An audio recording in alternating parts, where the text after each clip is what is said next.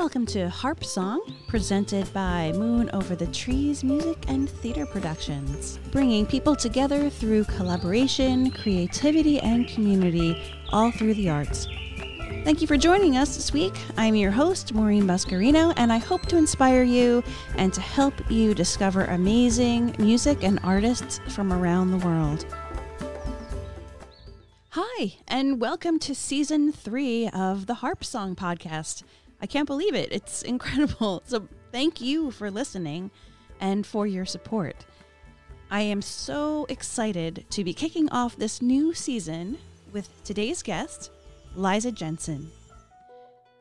I really hope that you are taking time for yourself, for care, and for treating yourself with the same kindness that you would show a friend in need. Maybe that means playing your harp in the morning or composing a song as you watch the snow falling. Maybe you just are having a cup of tea and taking a breath to help you recharge. And just like us, our harps need some TLC every now and again.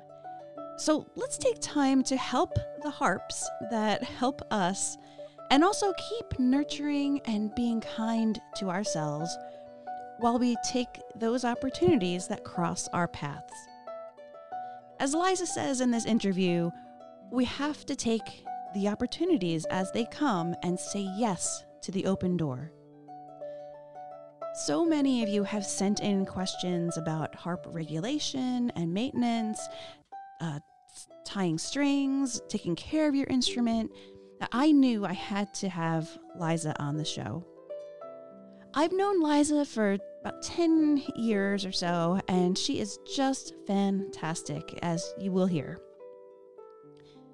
My interview with Liza was recorded in November of 2021, just before she left for her harp regulation tour to Singapore.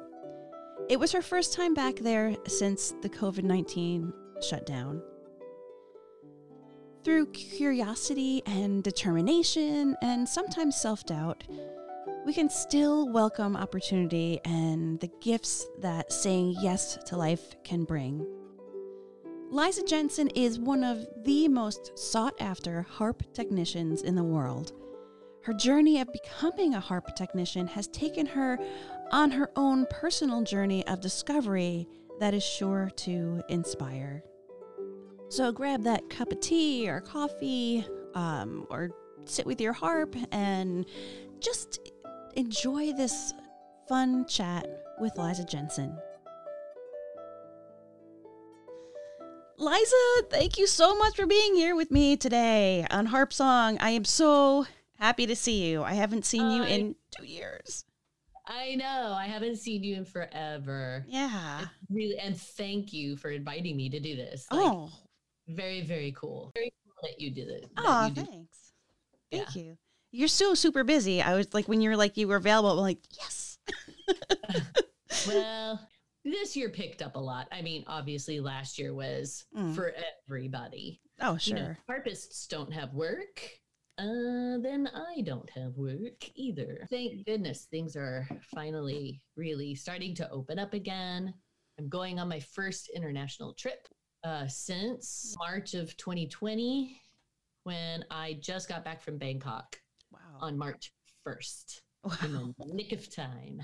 Wow. So I'm going to Singapore. Singapore opened up to 13 countries. Wow. And so I will be going there. I won't be doing the normal tour because the other countries are still closed. Okay. Yeah. So, but I'm good. I'm, that's all good.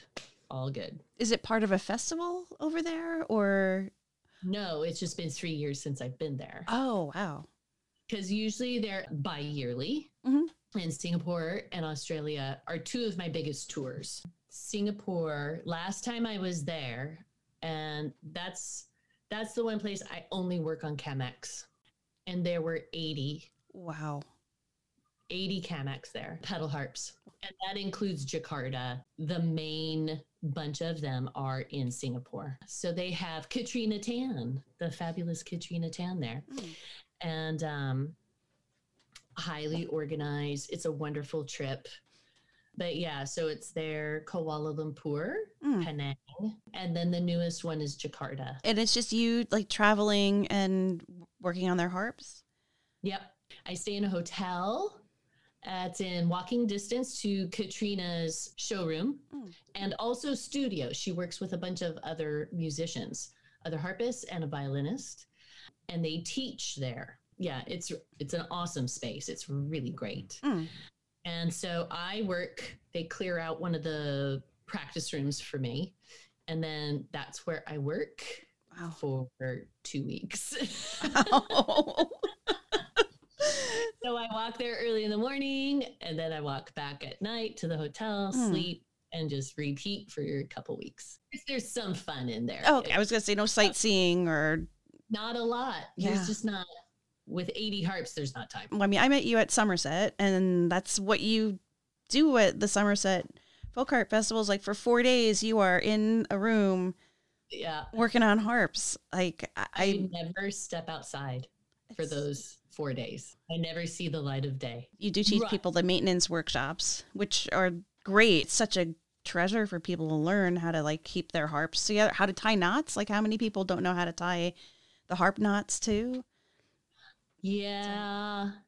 That's that's something I I actually really wish that um, teachers would teach more Hmm. of because it's part of the just absolute everyday maintenance of your instrument. Sure. Yeah. and it's also very neglected and people have this terrible, I don't know why but they're so afraid of i guess breaking their string to me it's strange Yeah. They're like uh, you break a string They put a new So one on. what? Yeah. your strings break Mhm. that's it's the nature of the beast Yeah. so Yeah. but yeah i mean i'm always happy and you know now and there's two different kinds of knots Mm. and i have helpful tips and tricks for each type of string as well that's the little extra that i like to provide because nobody talks about that Right, Nylon right. strings are different than gut strings and then you have wire strings and you know wrapping it around the tuning pin and how much do you leave how, uh, and so I, ma- I make it very simplified and easy Is there anywhere that people can, I don't know, find a video of you doing that or? not yet Okay. but it will be coming because i've been talking about it for obviously way too long way too long Mm. um, Emily Hopkins is actually okay. This is kind of hilarious. I don't want to spoil it completely. Well, here's a spoiler. Spoiler alert. There's going to be a video coming out of me restringing an entire pedal harp. I came out to work on her her little big blue and I was showing her some tricks of wire strings. I mentioned that I can restring a whole harp in an hour, including putting the extra string back in the package. She didn't believe me. She was like, "No way, Like no way." that's like a Houdini thing. you know, because most people are like, yeah, it takes me like, uh, I don't know, an hour to do an octave, and that's fast for them. Mm. And so, because it's a very, I mean, I've done it for so long, obviously, and I've done hundreds and hundreds of strings, which I collect actually. Oh. I've collected strings from all over the world Huh. because I'm going to do a project with these strings. It's a very boring job, you know? So I started making a game. How fast can I do it? And so she has videotaped it, and I have my fastest time ever, which I won't give away. And she's going to time lapse it. Is there like a And- Guinness World Record for that? I really doubt it. well, maybe you could be it. You know, put that in. So yeah, you should be in the I'll Guinness Book, first. right? No, that, I'm serious. That'd be how cool would that be? I know. I know. I was talking with Parker Ramsey. I was also discussing this with him. And we were like, wouldn't it be hilarious if like a whole bunch of techs got together and had a race? Yes. Like- And the one rule is you can't use a hammer. You can't hammer them out. It has to be all by hand. Oh my god. which it should be anyway. I just thought that would be hysterical. Yeah, it'd be like the Great British Bake Off, but with the harp string. Exactly. oh my word. There's probably an audience for that. Probably. I don't know. But yeah, it would have to be like, well, I know I can do it in under an hour. So, Yeah. all right, kids, get cracking. Yeah, yeah. All right. Now that you've sent the dare out to everybody. And and I know like guitarists that are like, oh, it's taking me forever to tune my guitar. I'm like, you've got six strings. Like, spare I me. Please. So, yeah, I I've gotten pretty fast with like you know tuning my harp over the years, so I'm happy with That- that. Yeah, you just do. Yeah, and there's plenty of harpists like they get lazy, they don't want to tune their harp, but that's you have to tune. So Well, and the funny thing is that they don't know strings have a memory. And so the more often you tune your harp, the less you have to tune your harp. interesting. Yeah. Yeah. So it's very in I did this little experiment. I did a lot of COVID experiments because I had time. So one of my little experiments was so when you tune a harp, let's say I tuned it to 444, which is really high, and left it that way for like a month.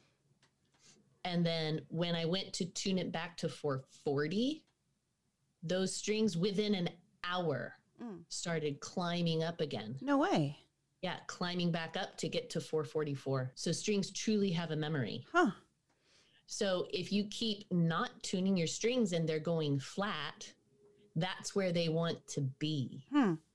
flat. And so when you tune every day that string to the same pitch, that's where it wants to be. It has that memory. That's really interesting. Is that true for like um gut strings and Nylon and nylon strings, it's true, but they can be also more susceptible to temperatures. But generally speaking, like as a general rule, Yeah. yes, all strings have a memory. how did you get into harp tech? I mean, I mean, I know that you are classically trained harpist and flautist, and what got you into harp tech? Yeah, that was a surprise. it was not a planned career choice. I auditioned for Eastman and they on both harp and flute. Mm. But they accepted me as a harpist and they gave me a really big scholarship. Awesome. And I did not want to be a harpist Hmm. at all. I knew that. But I also knew that somehow harp was going to get me into places that maybe the flute didn't. Anyway, and it got me out of my town, so I took it. Get me out of my small town. Hmm. Love you, but uh, I'll see you later. But you were studying harp, though. I mean, you couldn't just like walk into Eastman and not have lots of training. I thought I was a lousy harpist. I I started in seventh grade. I come from a family of musicians. So my mother's a flutist. She had a huge flute studio. At one point, she had like 70 students. I grew up in the mountains. So people actually traveled all the way Hmm. up there because that was just from town, like a 45 minute drive. I started playing flute when I was in sixth grade. My mom had me take piano in first grade, Hmm. and that was terrible. I hated it. hated it. Lord, I hated it. And I faked it. How did you fake it? I faked it. I did not learn the notes. I did not learn my treble or bass clef reading. Hmm. And so my teacher would play the excerpt, you know, and it's beginning piano. It's not Yeah. hard to remember. Hmm. And so I just copied her for the next lesson. Hmm. And my mom, as the, you know, as the year progressed, and the music was becoming a little more difficult. My mom sort of figured out that I couldn't read music. so she let me quit.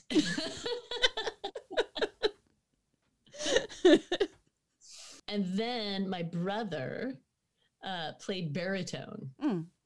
uh, in elementary school. And I adored him and I wanted to be just like him. and I copied him. So then uh, in fourth grade, then I started playing the baritone.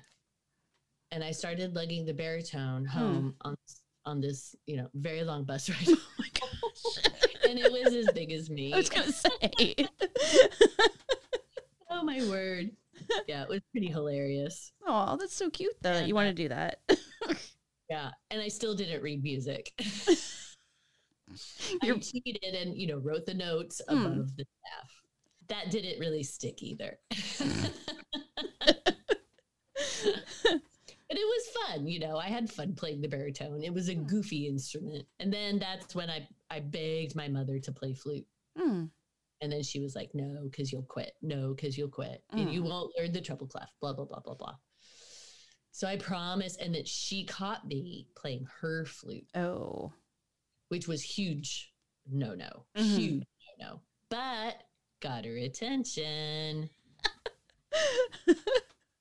so that got me started. And flute, I took off. Cra- like it was crazy. Mm. I I would play the same three pages for hours and Mm. hours and hours. I loved the feeling. Um, I loved how it sounded. I loved the control and the Mm. playfulness. And I think also listening to students all day long, you know, Mm. because my mom was teaching. Sure. so yeah. There's that in kind of osmosis happening as well. Right. You know what you want to sound like because you have so many examples throughout the day, every day. Right. Where and the harp, I didn't have that. You know, I didn't have that same kind of input. Mm. I'm just wondering, you- like you had this nice portable little instrument, and then you decided I want to play something gigantic that I'm going to need a truck to like move around. Well, and that's I guess the other thing was so my mom's friends who live three hills over called my mom one day and my mom yelled up the stairs, Camille wants to know if you want to take harp lessons. And I said, sure. it got me out of the house. It wasn't like some like lifelong dream or anything. that's so great. That's such a touching story, Eliza. It got me out of the house. I know. It's very, very over romanticized. Love it. It didn't call to you, and and you heard the strings vibrating, and you had to go towards it. In my heart, and just I knew was what I was going to do the rest of my life, It's like, yeah, sure, why not? pretty much. I enjoyed it. Don't get me wrong. oh yeah, It was- but it was it's it's completely different instrument than the flute. sure. The flute is so wind oriented and inter- internally oriented. Mm, You know, it's so much like singing. sure. you know so your head vibrates the shape of your mouth uh, how you breathe using your diaphragm. Mm, um so and that i think suited me more as a musician and also because the harp was so gestural. And when you're in junior high and you're long and lanky and gawky you're very self-conscious. Well i was i was very self-conscious about the way my hands and my elbows, you know, because I was this loose Salzedo method, you know, so it was very, very gestural. And then like the whole pedal thing. And I think I was so overly self conscious about that. Hmm. So I couldn't enjoy the actual playing so much as I could with the flute mm. but I still practice. I got up at five o'clock in the morning. That was my bathroom time. Hmm. And then uh, practiced before school harp from six to seven. And then I would come home from school and practice flute at least for two hours, Wow. often three or four. So, anyway, I'm making this a very long story. No, I love it. It's it's no, it's it's great. Yeah. It's a refreshing story too, you know? I mean, it's it's a, such an honest like kid kind of thing. It's like not like I was 2 years old and I heard a harp from afar and I it drew me to it. You're just like, ah, it's, you know, I was like, yeah, sure. You know, I mean, it, it's I, it, it's great. No, it, it's really, fanfares. but that's you know, like I mean, it just like crosses your path, and you know, it's just like, oh yeah, okay, Yeah. sure. You know, It did. It did cross my path. Yeah. So then, you know, and then we did have the twice a year harpists go and get evaluated through the AHS. So it was like the two t- twice a year. So you're working on a piece, but you're not finished, and then you get evaluated. Mm. So actually, so my harp teacher, we would. I think there was three of us in my town. Her daughter, who told very good ghost stories. So we would drive to Seattle, which was a three hour drive Oh, for us for the evaluations. Mm. And I remember meeting Lynn Palmer. She was the adjudicator for those evaluations. And it was also fun because you're not with your parents. And we go to the, you know, we go down to the the waterfront in Seattle, Mhm. you know, where they toss the fish and they had, you know, the open market. So that was a very exciting getting out to play the harp. I did not know if whether I was actually a good harpist or not Hmm. because there was only 3 of us, you know. So there was no real comparisons, Hmm. I guess. So I ended up auditioning for Eastman and they gave me a lot of money Mm. And I sort of had imposter syndrome. I was just like, they're Mm. crazy. well, I, I think they kind of would know if they, you know, if, Would think. And that was Kathleen Bride's first year teaching there. And I loved her. She was great. I really liked her. I never felt like I worked hard enough for her. Hmm. But she also said, you know, you don't need to practice more than three hours a day Hmm. because one, you don't want to injure yourself. And two, and I really took this to heart, you need to have a life Hmm. to put back into your instrument, to put back into your music. right. And I was like, ah, I love you. That makes so much sense. What a hu- what a humanistic approach. you know? Yeah, honestly. Yeah. And Wow. so, and for that, I really, really appreciated her. So I was only there for a year. And then I changed majors because I changed to flute. so then that brought me back to Washington State Hmm. and I did that. Did not finish that degree either. Moved to Tennessee to do a music therapy degree Okay. because I also there was an interim that I didn't uh, go to school, took a break, and I worked in um, United Cerebral Palsy daycare, Mm. and uh, kind of got a bug that I wanted to work with autistic children, and and I you know and I loved working with kids. Mm. I adored working with kids, and I thought in a more practical sense, like if I don't get an orchestra job or, you know, whatever, Yeah. this could be a good practical fallback job Sure. for me. But the program I was in was focused at the time was focused on prenatal care and geriatric care. Oh, okay. And there's like, you know, That's yeah, nothing in the yeah. yeah. So I dropped out of that program too. Oh, right. But I did continue studying flute. So I was in Tennessee for five years. Now, during that time, I did not play the harp at all Hmm. because I never owned one. And I borrowed one. There was a harpist in town, and I babysat for her. And in order to rent this harp, it was like a lot, it was tiny. Oh my lord. Pedal harp, but tiny. Hmm. And like E pedal didn't work Oh. it, you could make it go in sharp, but it wouldn't come back up. Oh. Like I had to manually lift it. Hit stick drive. Wow. And I remember a tech came through town and was like, and I said, Hey, can you fix this? And he said, No.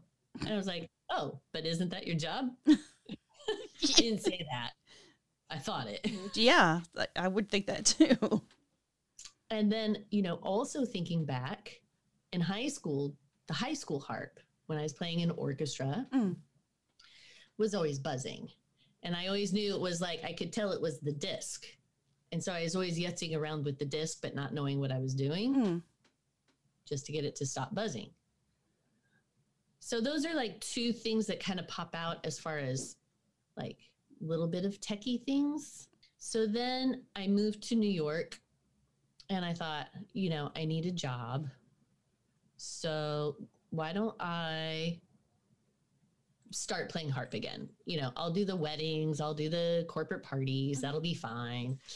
But I needed to rent a harp. And I didn't know anybody in New York. So I called Peter Reese of Harps International. Mhm. He was the closest. And he actually brought me a Wurlitzer, an old Wurlitzer Wow. and it was lovely. It Hmm. was very lovely. And then actually through him, I was sort of a satellite store for him. Hmm. And we started working together. So I was renting harps and selling harps then. Ah, okay. And in the meantime, I was also doing flute gigs and playing flute and teaching. So I had uh, this harp studio showroom, Hmm. and I hadn't played in like seven years. So through that, I kept thinking, well, maybe, maybe if I understood how the harp worked, that would just give me more confidence. Hmm. And then I started inquiring also with Peter Reese, started asking around. And there's one fellow, I call him Mr. No. I'm not going to say who. Mr. No. Same, it was the same one who came through Tennessee. and we're friends, like it's totally cool. But but uh I asked him, you know, if I could learn from him, and he said no. Which and I understand. I do I, I understand why. I didn't at the time understand why. Hmm. So again, through Peter, Peter actually introduced me to John Pratt. So John Pratt is the son of Samuel Pratt. Samuel Pratt helped design harps Hmm. for Lyon and Healy. oh, Samuel Pratt designed the troubadour. Hmm. And also, if you know the Style 30, Prince, that's the Princess Louise model. okay. So the Princess Louise was his wife. So uh, John accepted. They're out in Utah, Hmm. in Manti. And so I went out and studied privately with him. Hmm. And the very first harp I ever worked on was the original Princess Louise, Style 30, her personal harp. Wow. Yeah. So I was very, very nervous. Sure. You- didn't seem to be that concerned, but I was. of course, I would be too. Oh my gosh. so when I was working out there and and it was so fascinating and super cool and I just didn't realize that I had a mechanical mind. Hmm. I had no idea. Uh, but then like I brought up when I was tweaking in high school Yeah. the discs, Right, right, right. you know, and then the whole thing you can't fix The pedal and you can't fix the pedal Yeah. like you know and also i fixed the vacuum cleaner as a kid but those things don't accumulate really in your mind quickly Hmm. to having a mechanical mind especially if you spend all your time practicing these two instruments sure. and going to orchestra you know adult Mhm. orchestra middle school you know, high school orchestra and you have flute choir and Mhm. you know you have all these ensembles that you're in so it's just music music music music music thrown at you anyway so yeah john said well you're a natural Hmm. like you're great at this and i was like really Aw. Yay you know awesome so the thing though was he taught he taught me the basic you know he taught me regulation the basic idea and concept of it Hmm. what he did not do was really explain to me the why Hmm. And that was the next part of my journey. So I practiced doing regulations with, you know, with Peter Reese's harps. Meanwhile, I'm still teaching and playing out and gigging and doing all that. I was playing in the subway system, which was totally, totally fun. Hmm. And so about a year later, then I worked with Pat Dougal Hmm, okay. and he took me on. And Pat made me take the harp apart, Hmm. Wow. all of it, all, all, all of it, all the discs off, all the tiny screws, all the parts, Wow.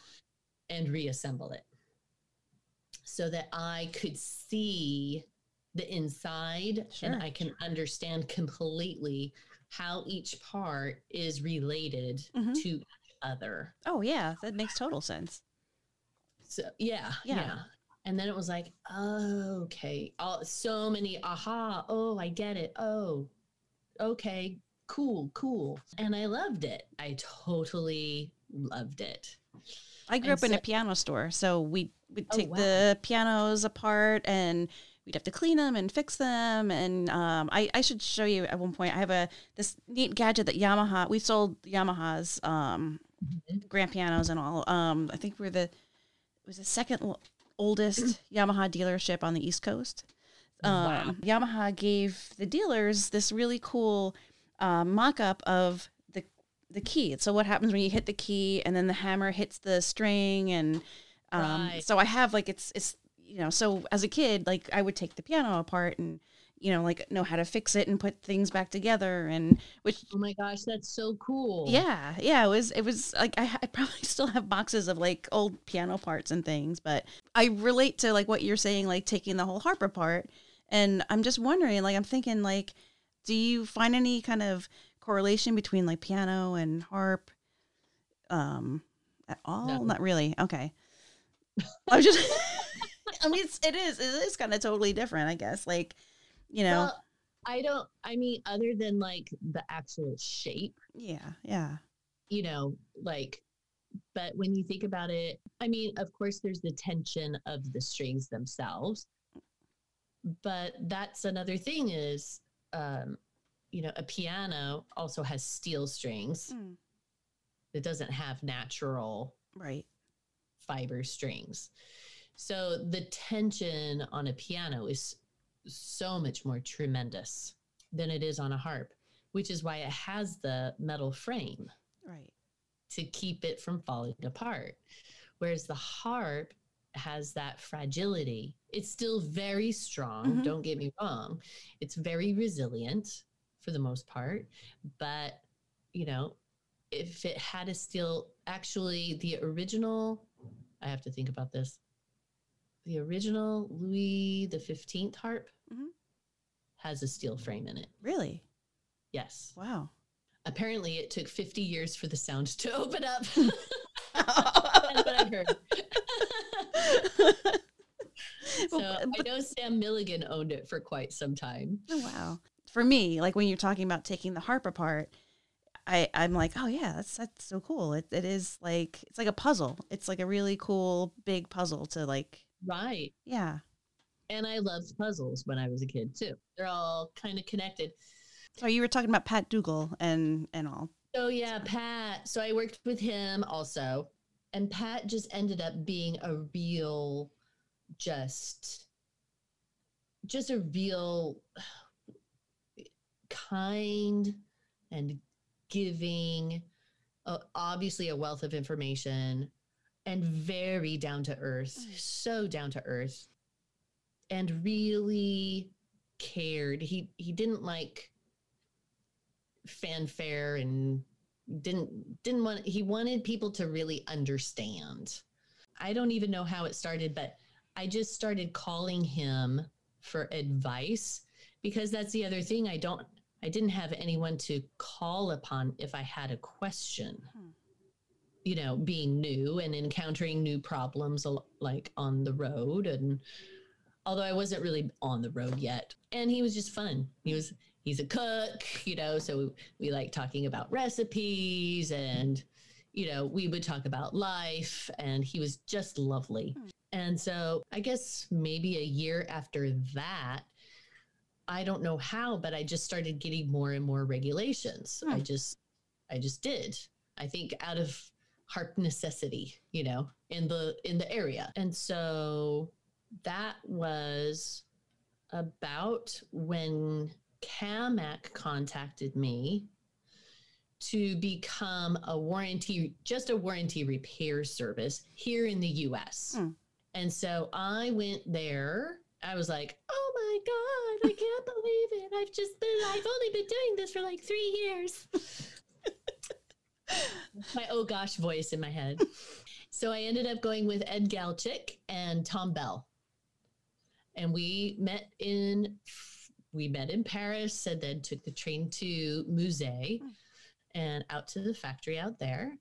And we just worked out there for a couple days. It was kind of funny because I'm a, a little bit of a unicorn being a woman in the field, um, especially back then. Hmm. Not so much now, but definitely back then. Hmm. And um, they wanted us to put a harp together and uh, you know, they hand me the drill. And so the fellow in the factory was like moving his elbow Mm. Because they just speak French. Oh. so he's trying to communicate something to me. Mm. And it, you know, he's jerking his elbow. And I'm like, so I put up my two fingers. I in like, I understand. I'm Mm. nodding my head. Yes, yes. Because he's trying to signal, watch out for the torque. Oh. So when you get to the end, don't let don't let the um, drill fly out of your hand. Mm. Sure. Like, it's okay. Like I got this. Yeah, I've Seen drills You know, before. and I and so we each had so there was like three of these big bolts to like put in. So Tom went, Ed went, and then it was my turn, and they do the whole like warning torque thing.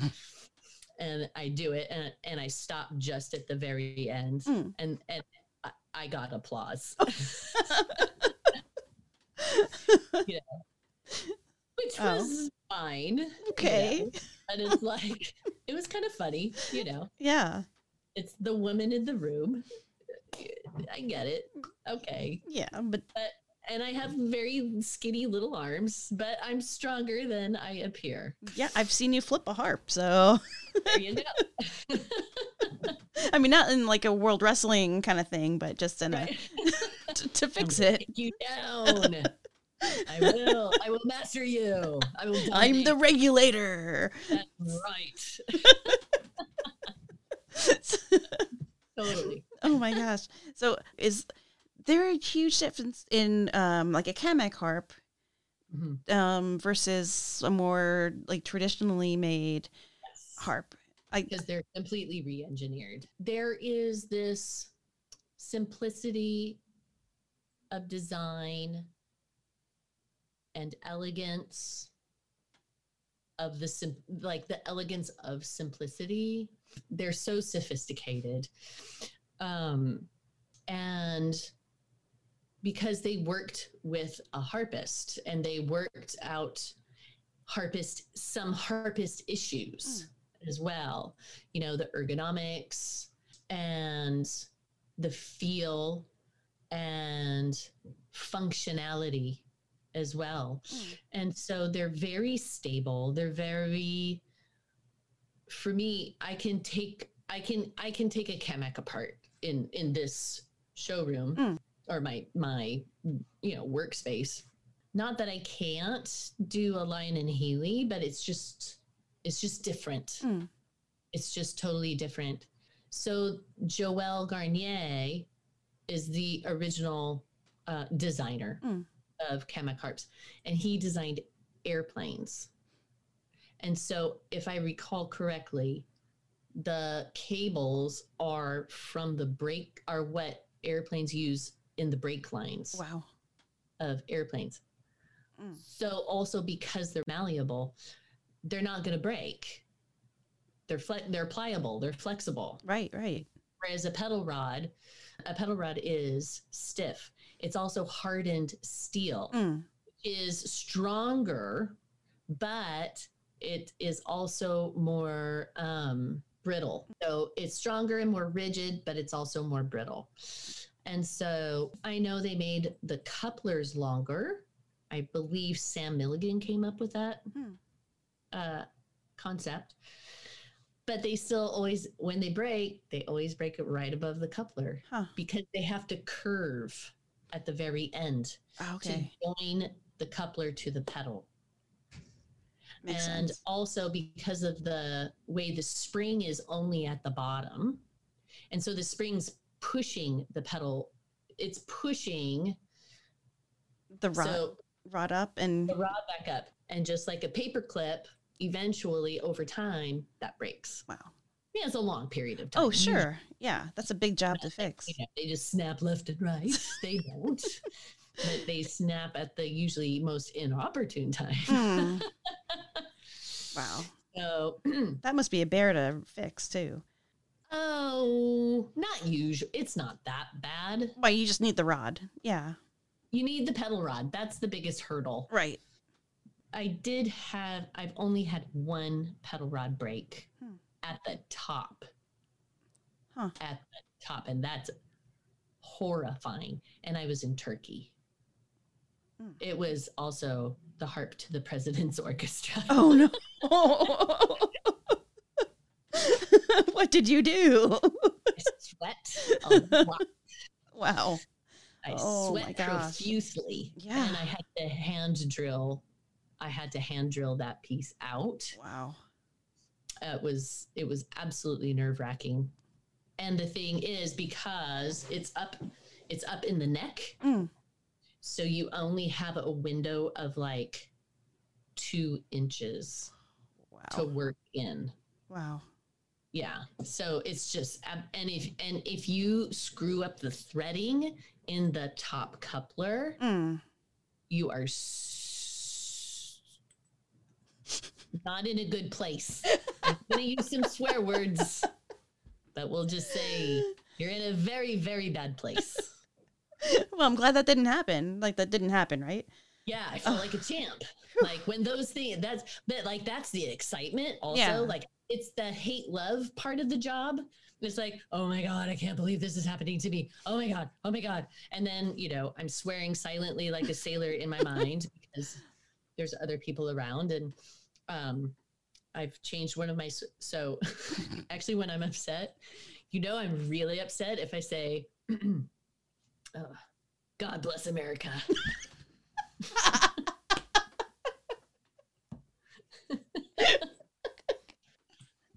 I'm really sorry, folks who love America. I mean, I love America. I really, really do. Mhm. And, uh, you know, I am a very fine citizen of the US, but I don't know why I chose that phrase. It just works. Oh, I, I have a friend that just goes good times, good times every time like something really bad happens. oh my gosh, is that like one of the more bizarre like repair stories that you have? I'm you've got to have like some doozies. No, I have the story. Like, my, like, yeah, my worst freaking story. Oh, I cried. I cried. I think I had a minor panic attack. Um, I was in Brazil, and it was one of my first trips. So Jacques, after I became the warranty repair service here in the U.S., Hmm. several years later, Jacques asked me to be his international tech. Hmm. And so this was one of my very first international trips. I was very nervous. Uh, and I'm in Brazil. And I'm so, I mean, I'm nervous and excited and like, you know, all the emotions Mm.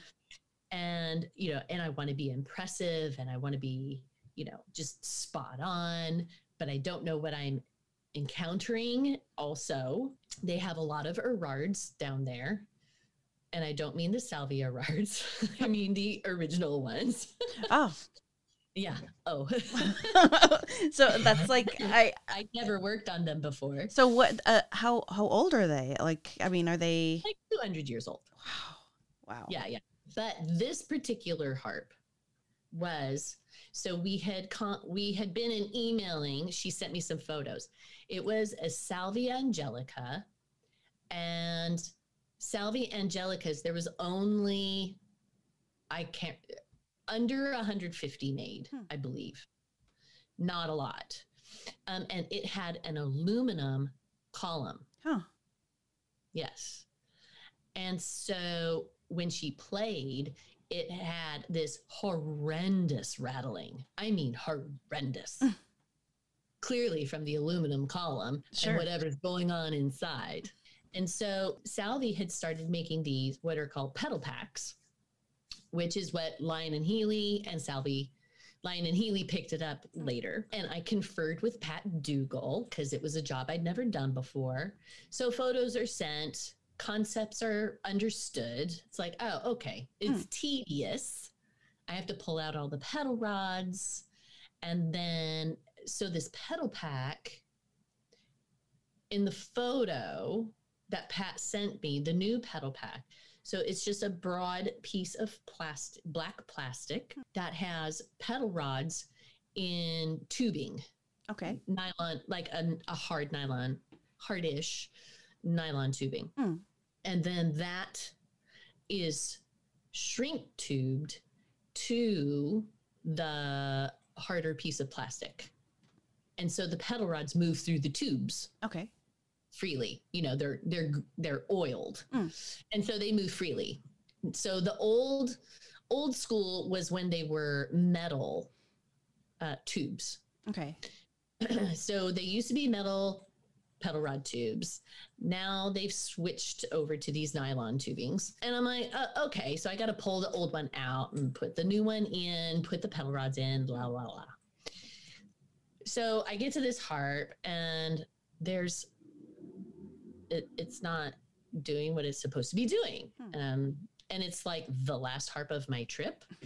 And so uh, there's this like crinkling I hear like I'm poking around. I'm like, what? Yeah. What is that? Just- it doesn't make any sense.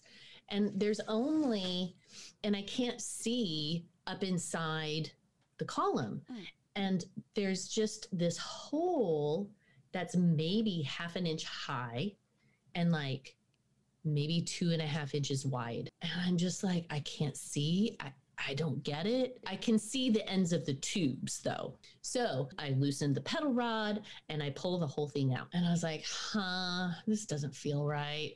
I was getting nervous. And I was like, maybe I'm just not made for the like maybe I shouldn't do this. I started chickening out. And so I tried to put it back in. It wouldn't go back in. Oh. And I was like, what? What? What? and then I super freaked out. I was like, I just ruined this harp. I just ruined this harp. I can't believe I just ruined this harp. Mm. And I'm like, okay, just calm down and, you know, chill out. Like, you know, you can get this. And so I kept trying to put the tube back in to the hole that I can't see Mm. God. and something is jamming. It's just jammed. And I cannot figure it out. And I'm like, oh my God, oh my God, oh my God. And I'm and I'm spinning out of control. My brain is just out. Hmm. And I was like, and I'm gonna have to all you all the money that I just made, I'm just gonna have to like use it to ship this heart back to Pat Dougal. Mm. And uh and I just you know. And I started bawling uh alone Oh, in my misery. And then I call so I called Pat. Mm. I'm calling Pat from Brazil. And I'm telling him, and I'm like, and I really did, and, and I don't know what to do. And he goes, honey, it's okay. You're okay. Mm. I'm like, I don't know. He goes, you know what I would do if it were here? I was like, no. He goes, I'd rip it all out. I was like, uh huh. He goes, well, that's what you have to do. You just got to rip it all out. I was like, yeah. He's like, you can do this, honey. You got this, babe. I was like, are you sure? oh, Oh, wow. He was so great with me, and he had such confidence in me. Mm. It was just wonderful, you know. And and so I took a walk around the park, and actually, the the park had all these uh, had a fair going on, Mm. like a street f- vendors and whatnot. So it kind of distracted me. I calmed down, went through what Pat was saying, like you just got to rip it out. I was like, okay, that's what I got to do. I Mm. just got to rip it all out because you got to know what's inside in order to work with it. So I had these long tweezers, like really long tweezers. And so I started poking around. I hear the crinkle, crinkle again. Hmm. So I'm picking it out. And it's there's this sticky cellophane stuff. Weird. And I was like, okay, Huh. keep going, keep going, keep going. And then I see there's like a piece of wood. And so I grab the piece of wood and I pull that out. And I'm like, why is there wood inside? Hmm. That doesn't make any sense. That's not what's supposed to be in here. So it's this big sliver that had broken off of something else. Oh. Okay. So now I'm past my fearful part. Mm, Now I'm in my curious zone. right. Like, Now how I'm did that get there? Activation point. Yeah, you know? yeah. I was like, okay, this is crazy Mhm. and we gotta now I want to know what this is now. and so I like I started pulling out like there was little bits of cloth and finally I get to the to the main chunk and I had to sit on my butt, put my feet on the bottom of the harp to push to be able to pull oh My whatever God. was up inside there Wow. and it was this prototype Hmm. of the pedal pack. Oh, wow. So what it was, the crinkle crinkle Mm. was packing tape. They left the packing Yeah. tape on? Packing tape. Oh. So it was instead of having the f- thin, sleek um, plastic Mhm. and then the shrink wrap tubing Right. to contain all the smaller tubes. Yeah. Yeah, it was like a a piece of like Home Depot two like Wow. two by one, God. and then and then it had the it still had the the tubing, the pedal rod tubing, Mm. but that was in place with that stringy packaging tape, like that you use Wow. for shipping, and that had disintegrated Wow. over time, and so the whole thing was just rattling around in there. So it was repaired before with this weird wonky. No, I think that's what they just did. oh, that was the original. I oh. think that was just the original Wow. before they ever came up with, you know, the system that they have. Yeah, yeah. Wow. So, yeah, it's like Indiana Jones and the harp. I know. I It found packing tape. I've told a couple harp techs this story, and they were like, I wouldn't do that on the road, let alone another country. yeah, well, good for you. And then you got the new Uh, pack in and you got it working and I did. I mean, there was still like other hurdles, wow. but that was my big, that's probably my biggest, scariest drama on the road. you work on lever harps too, which uh, must be a lot easier in a lot of ways to like there is it is and it but it has its other issues Mm. as well especially depending on the kind of levers that you have Mm.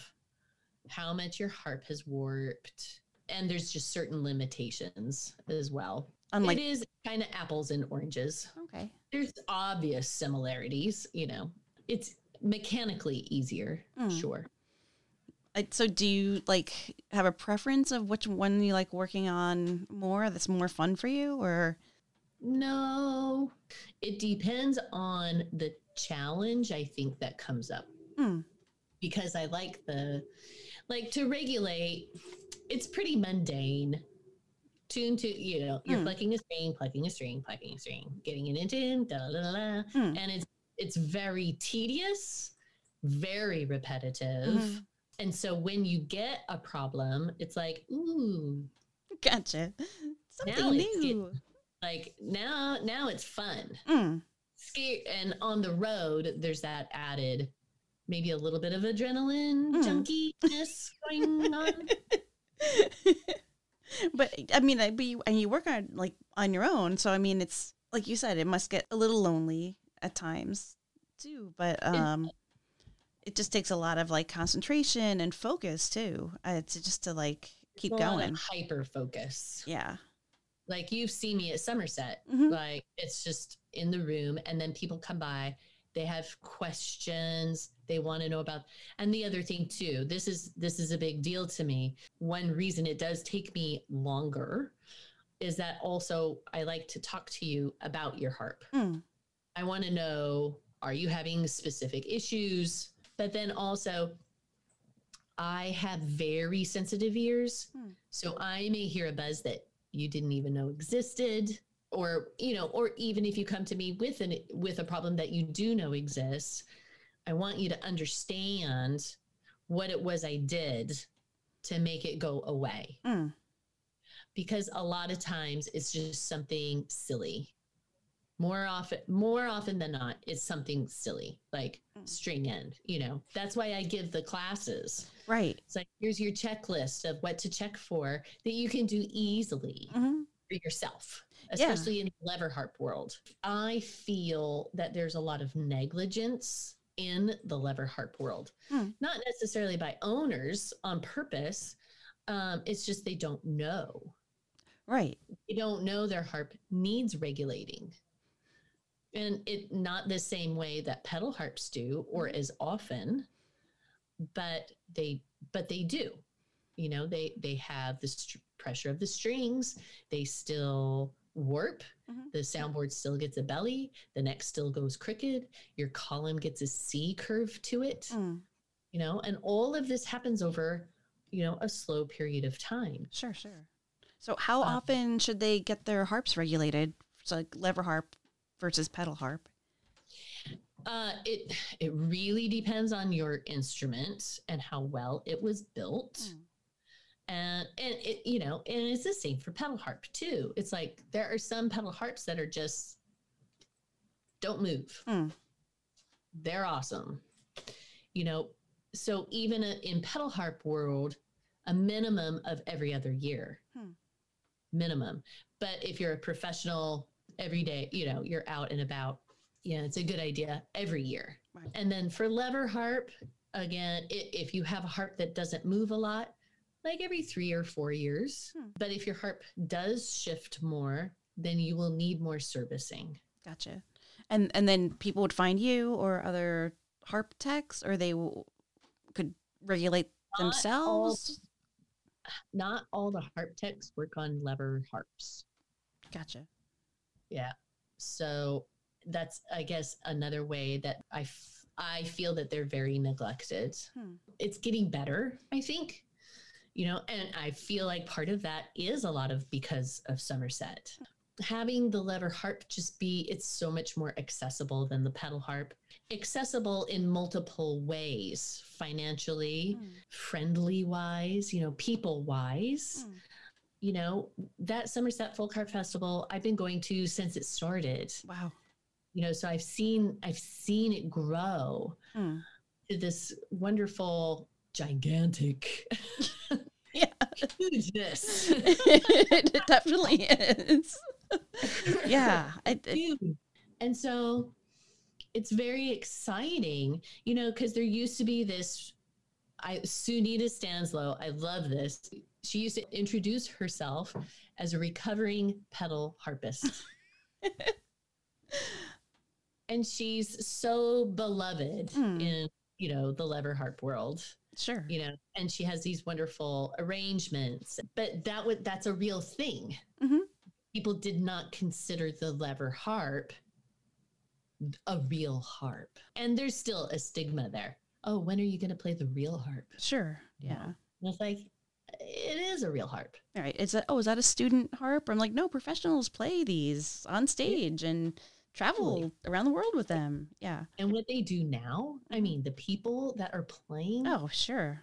it's like mind blowing. Yeah, like Maeve Gilchrist and um like Kim Robertson and like so many other like amazing.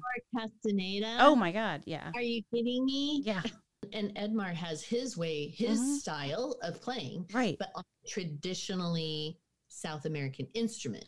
Right. Which is also made by he has a Camac that It- is built to his the specs. Edmar Castaneda harp. Yeah, yeah. I, I don't think lever harpists have to apologize for like I just play lever harp. And you worked with jo- Joanna Newsom, like you were a tech when she was. Oh, And the Stephen Colbert show. Oh, right, yeah. I've been her techie for for several times now. Hmm. She's lovely. In fact, the very first time, this was so cute, so freaking cute. She's playing at the King's Theater in Brooklyn, Okay, yeah. and I think she had it King's Theater and the Apollo. So at the Apollo show, I had a phone call, and it was a beginning harpist who wanted to rent a harp from me. Hmm. And then they were saying like they just had seen Joanna Newsom, like she wanted to play harp because she, she loved Joanna Newsom's songs. right. And she had been to the King's Theater Hmm. like the night before. Wow. And I said, Oh, I'm actually here now at the Apollo with Joanna Newsom. And I was telling Joanna about this. Hmm. And so she was such a wonderful sport. And so the student was going to have her first lesson. And so, and I explained, you know, the little story. And I thought it would be so cute if I could text a photo Hmm. of Joanna to this girl. Aw. Like, and so Joanna wrote on a, on like a styrofoam plate. I hope you have a great first lesson. Oh, that's so And sweet. so we took a goofy photo together with this sign. Aw, You know, she let me text it to the parents, and that's yeah, so I thought that was amazing. really, really, really sweet of her to do that. Yeah, and that student's gonna remember that. Like, Oh, totally. yeah. Oh, wow. So, yeah, I, I just I think it's really cool that it just seems to be like becoming more and more popular. So, um, and Yeah. you are so busy with all of your like, like your your skills are sought after around the world. I mean, which is like, if you don't mind, like I have this quote from um, Jakez François um, from Camac. Do you mind if I Yeah. read it? I don't know if it, you probably know it, but um, he said Liza is both an excellent technician and a gifted harpist. I know firsthand how useful it can be to combine these skills, and I'm very impressed by Liza's competence and perception. And I'm delighted that, that Camac owners may benefit from Liza's work as our official international technician, and I confidently recommend her to all our clients. So around the world, which is to know that with your skills, you even you have that get that imposter syndrome too when you're so like sought after and knowledgeable and flexible and and you're personable too, and you really really care. So it's, it's like do. you're a doctor with like really good bedside manner, you know. Well, thank you. you know, it's like Goodness. Like- I'm getting so flushed now. no, it's true. It's like take care of this harp. If you do this, it will feel better, you know. Yeah. so Yeah. I just have this uncanny ability to hyper focus Hmm. for long periods of time. However, on the flip side of that, Hmm. uh, because I can hyper focus like that, but it means I have to really I block everything out sure. as well. And so, like when I do get home from these, Australia is the toughest trip Mm. because that's a 10 city tour. Wow. Wow. It's really like on a plane, off a plane work, Wow. on a plane, off a plane work. wow. And so by the time I'm in Brisbane and I stay with people, that's another thing. Staying with people keeps my humanity Mm, and keeps me sane. Sure. Uh, if I just stayed in hotels, it would be way too isolating. I'm, even though I'm a very introverted person, I am extroverted. I'm I'm equal parts, Mhm. and um, so there is a point like when it's usually Brisbane, and uh, I have to stay in a hotel, but it's also the place where I wake up and I'm like, oh my god, where am I? where am I? I really, it takes me a couple minutes to go, oh yeah, I'm in Australia and what city am I in? God. I'm in Brisbane. Okay, what are you doing today? okay, if you're in Brisbane, this is what you're doing today. Okay. You just have to have that little morning wake up. Sure, yeah. and on the flip side of that is like I go Tasmania. I mean, there's these harp communities in Australia that are absolutely wonderful. Mm. Absolutely wonderful. Like Ta- Tasmania is one of those special places, Mm. and they have Harp Island, Oh. and um, it's a it's Wait. a festival. Oh, okay. It's a Tasmania Harp Festival. Neat. Island, you know, and um, the harpists there get together. Uh, it's a CAMAC sponsored event, and and these are people who, you know, there weren't harps on Tasmania. Hmm. You know, there weren't that many, and then a bunch of them started getting lever harps, and then through practicing and through the harp community, Hmm. communicating with each other and being nurturing to each other Mm. have developed this wonderful Harp Island. Hmm. It's great. Oh, neat. There's another place, tiny town, on the opposite side. It's out near Perth, and it's a tiny little town. And Perth has a very wonderful harp community as well.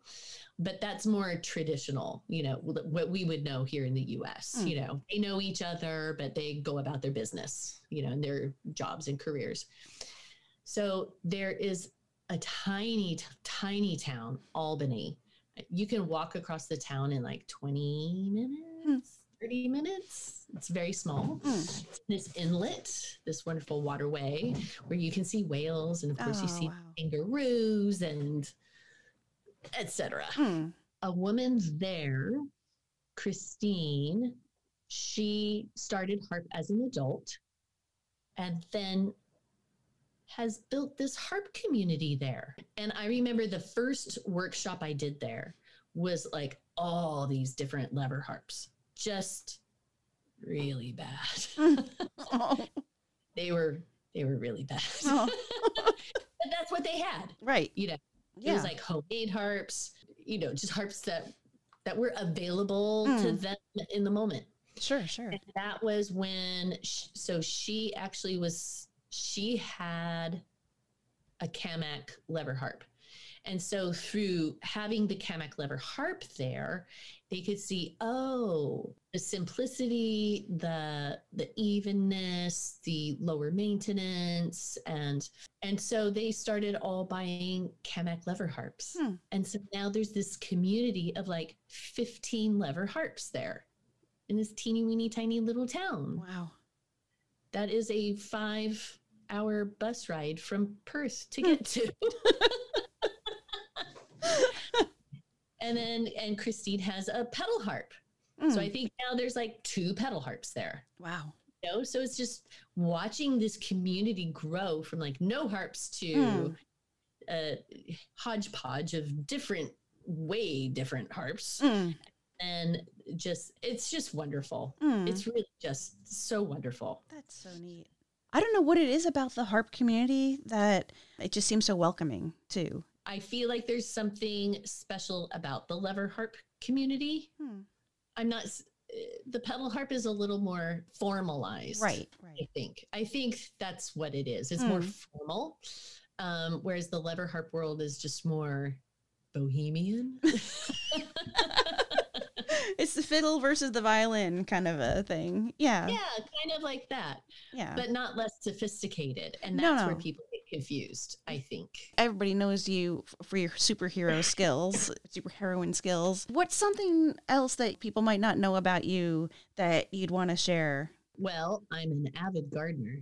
Ah, oh, neat. Yeah, we moved way out to the country uh, when I was like four. And we had a giant garden.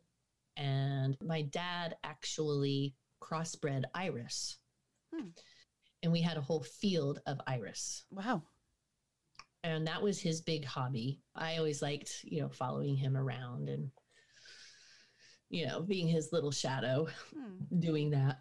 Hated weeding though. Hated it. Hmm. Oh, did I hate? I was, I was, I hated it so much that he would send us out. he would send the older kids out there to go weeding. And um, there was one week, all the weeds came back twice as big. My dad was like, Wasn't this your row? I was like, Yeah.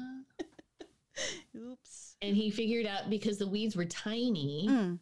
when he sent me out there, all I did was turn the dirt over. I didn't pull the weeds at all. The dirt over. that was me. Clever girl. I was a very clever girl. So now, like you're gardening, do you just do flowers? You do gar- like uh, vegetables? I've morphed. So I have a, a wall of raspberries. Oh, nice. I've done tomatoes and cucumbers. Those are kind of my two big vegetable y things. Mm. So when I moved in, there was nothing but weeds, garbage, and poison ivy. Oh, That was the backyard. lovely. So it was it was awful. It was Mm. disgusting. And now like I have I've I've transported rocks from Connecticut.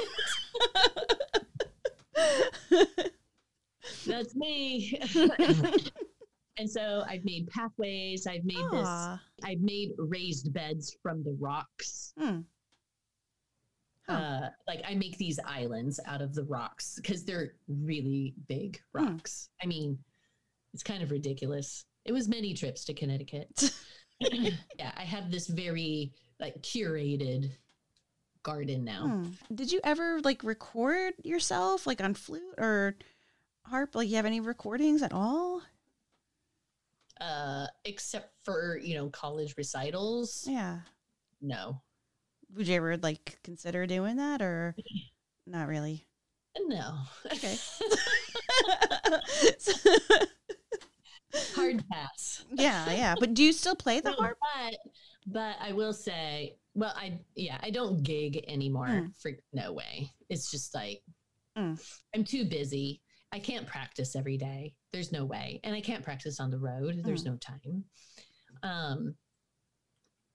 And but um, once in a while, I'll give like a little house concert. Oh, okay. So, like, I want to prepare. I have a friend who lives in Brooklyn Heights and she has a wonderful apartment.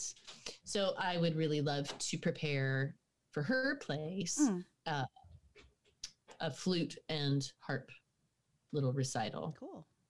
Yeah. And actually, Lynn Asness just recommended. I I've thought of this before. Like, oh, you play flute and harp. You could do the Mozart harp concerto. Like, like no thanks. Overdone. but apparently, there's this. Uh, there is an arrangement of the Afternoon of the Faun for two Oh. harp and flute. oh, neat. So then I could record the two heart parts and then perform. Oh, yeah. I was like, oh, that's a really that I would do. That's That cool. would Awesome. So Yeah, I've never heard you play. I'd like I would love to hear you play. I did play flute with Sunita one year at Oh. Somerset. Maybe I wasn't there that year. Uh, it was a very long time ago. That's when it was still in Somerset, and it was a mock wedding. so she was, you know, we had the whole hoopah. Oh, cute. and we were playing her arrangements. It was totally fun. It was oh, really cool. What do you have happening next year? Like you've got like or the end of the year, do you have anything going on? Like what's your well. I have this Singapore trip coming up, so I'm pretty psyched about that. And then, actually, uh, December and January are usually slow months because it's high harp season. mm, You know, December's high harp season. Nobody wants their harps worked on because they're gigging. Right. Like, take those gigs, Mhm. especially this year. yeah. Do yeah. it, do it, do it. Yeah. And then because of Christmas and everybody blew their money at Christmas, January is very slow. and you're wiped out from all your gigs. so December and January they're they're pretty slow months. Right now, tentatively for February, well, it's not 10 hopefully it goes through. I'll have my first trip to Puerto Rico, which I'm super excited about Mhm. also because they have a sloth sanctuary. Oh, wow. I really want to go to the sloth sanctuary. Do you get to hold them? I don't know, but I hope so. Oh, so cute. Oh, I love them so much. yeah. Oh my word. I know there I did find out there's a sloth sanctuary in Oregon. Really? Wow. Yes. Apparently, you can spend the night there.